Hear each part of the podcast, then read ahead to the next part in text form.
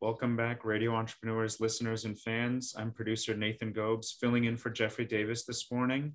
And uh, I want to thank you all for joining. We have at my side John Dustin of JED Insurance. Welcome, John.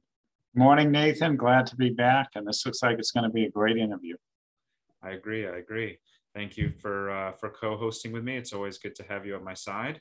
Our next guest is Jorge Elizondo, uh, CTO and co-founder of Heila Technologies. Welcome, Jorge. Good morning. Thank you, Nathan. Thank you for inviting. Yes, uh, happy to have you on the show. Why don't you tell us about uh, what you're doing and, and uh, what your company is all about? Absolutely, absolutely. So, Heila is a company that started in 2015 um, uh, out of MIT. I did my, my PhD at MIT uh, in microgrid control and microgrid optimization. and microgrids are systems of um, that combine, you know, uh, energy generation, energy storage, and energy consumption. So if you have, for example, a house with solar panels, batteries, um, that you can connect or disconnect from the grid, that will be considered a microgrid. Also, uh, projects are usually a combination of many different houses or or larger uh, applications, commercial, industrial, typically. So that was my research at MIT. How do you control systems like that? And we created Heila uh, in 2015 to simplify the construction, operation, and uh, optimization of these systems. Um, mm. We started um, as a combination of strong theoretical knowledge and field experience, where we discovered that you know these systems are very hard to build. There's a lot of complexity in there. and and Jorge, is this, uh, you know, I've been kind of following the grid thing that everybody talks about, that we're putting too much stress on the grid.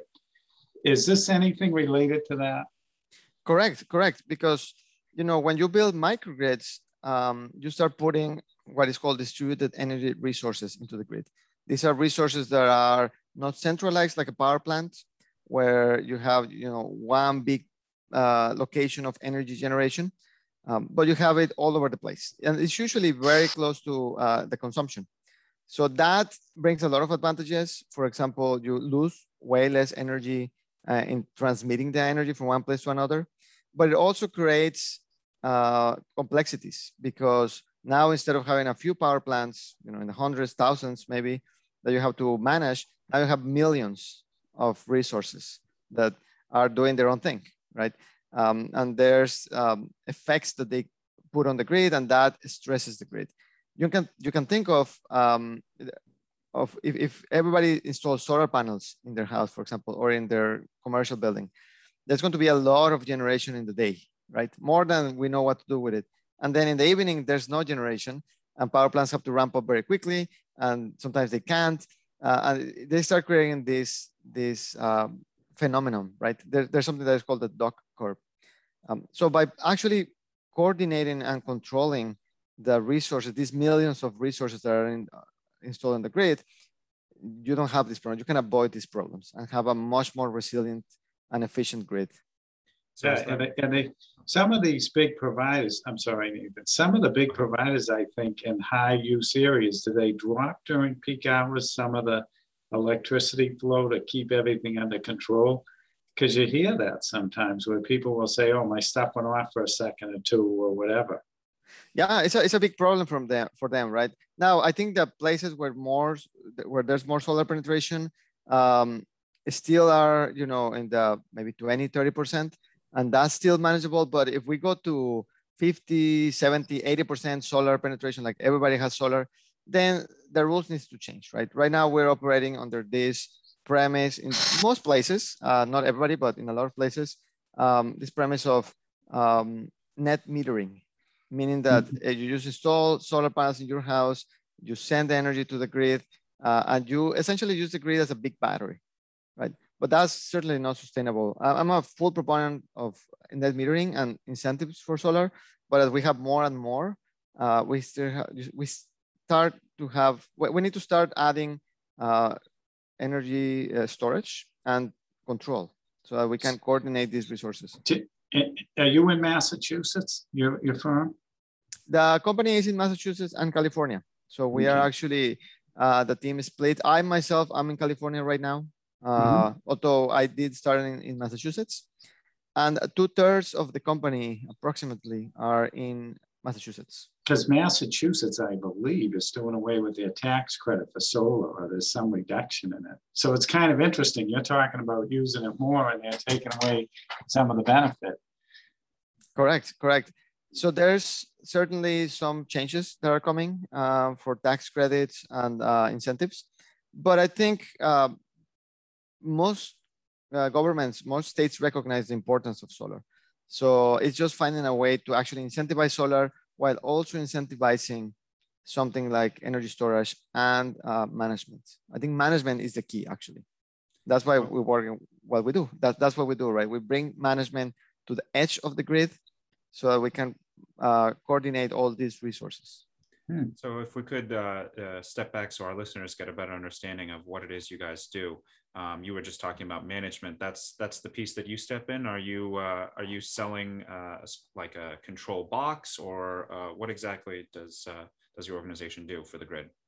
Yeah. So Heila Technologies is a, a combination of hardware and software. Our product is hardware and software. So we sell a controller that is installed in front of or next to each DER um, and we bring intelligence to these DERs. So in a sense, our vision is that DERs, and by the way, by DERs, I mean distributed energy resources. So these uh, numerous uh, solar panels, batteries, uh, consumption control, like um, load control, HVACs, or whatever you want to control, we make them intelligent, right, um, with our controller. So they can sell, like they can interact with other resources and form systems in that way. Mm. That's very different from the typical approach where there's a centralized control that tries to manage everything. We actually distribute the intelligence um, mm. and we form systems. We, can, we have created systems of a lot of different forms and shapes because by distributed intelligence, you have inter you have building blocks. Essentially, each resource becomes a building block that can interact with others and force it, uh, and create systems like that. Um, so it's very flexible and very agnostic to any topology. Jorge, is your uh -huh. customer residential or commercial, and what distribution system are you using? So, so we have projects that are residential, although not a single house. It's usually uh, we have um, it's a collection of residences, and actually just last week I was in Tampa, Florida, because we're finalizing a project um, in there where there is 40 homes that are, every single home has its own battery and then there's also uh, uh, community resources, right? And all together forms a microgrid. So it can disconnect all together from the grid. There can be sharing between the houses and, uh, and we also manage the community resources so they are fairly used by everyone. So we have done those kind of projects. There's aggregation of residential um, but most of our projects are actually uh, commercial industrial. So a little bit uh, or larger uh, sizes um, where there's solar plus storage plus some load control typically. And we, we manage that for the customer. And, and how are you finding the customers? Are they coming to you or you have sales reps or internet? What's your, you know, sales model? And if so, I can, and if I can add to that question, um, you know, obviously, you know, we've talked about the benefits to the grid and the community. Um, what's uh, I'm curious what benefits are to the end user. You know, if I'm a let's say I'm a business owner with uh, solar panels on my my company's roof, for example, or or a battery, you know, uh, what brings me to Heila?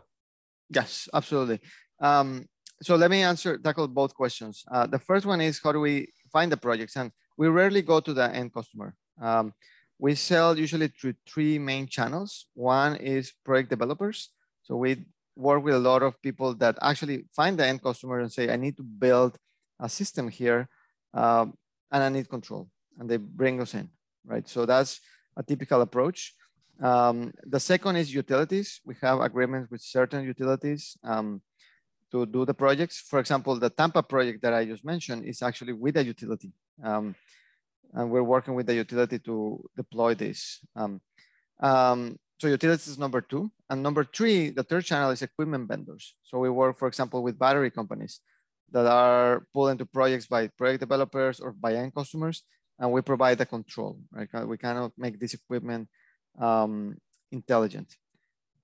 Then regarding your question of the benefits, so each one of these channels has incentives to work with us, right? And there's benefits for project developers, there's eh, um, benefits for utilities, and there's benefits for equipment vendors.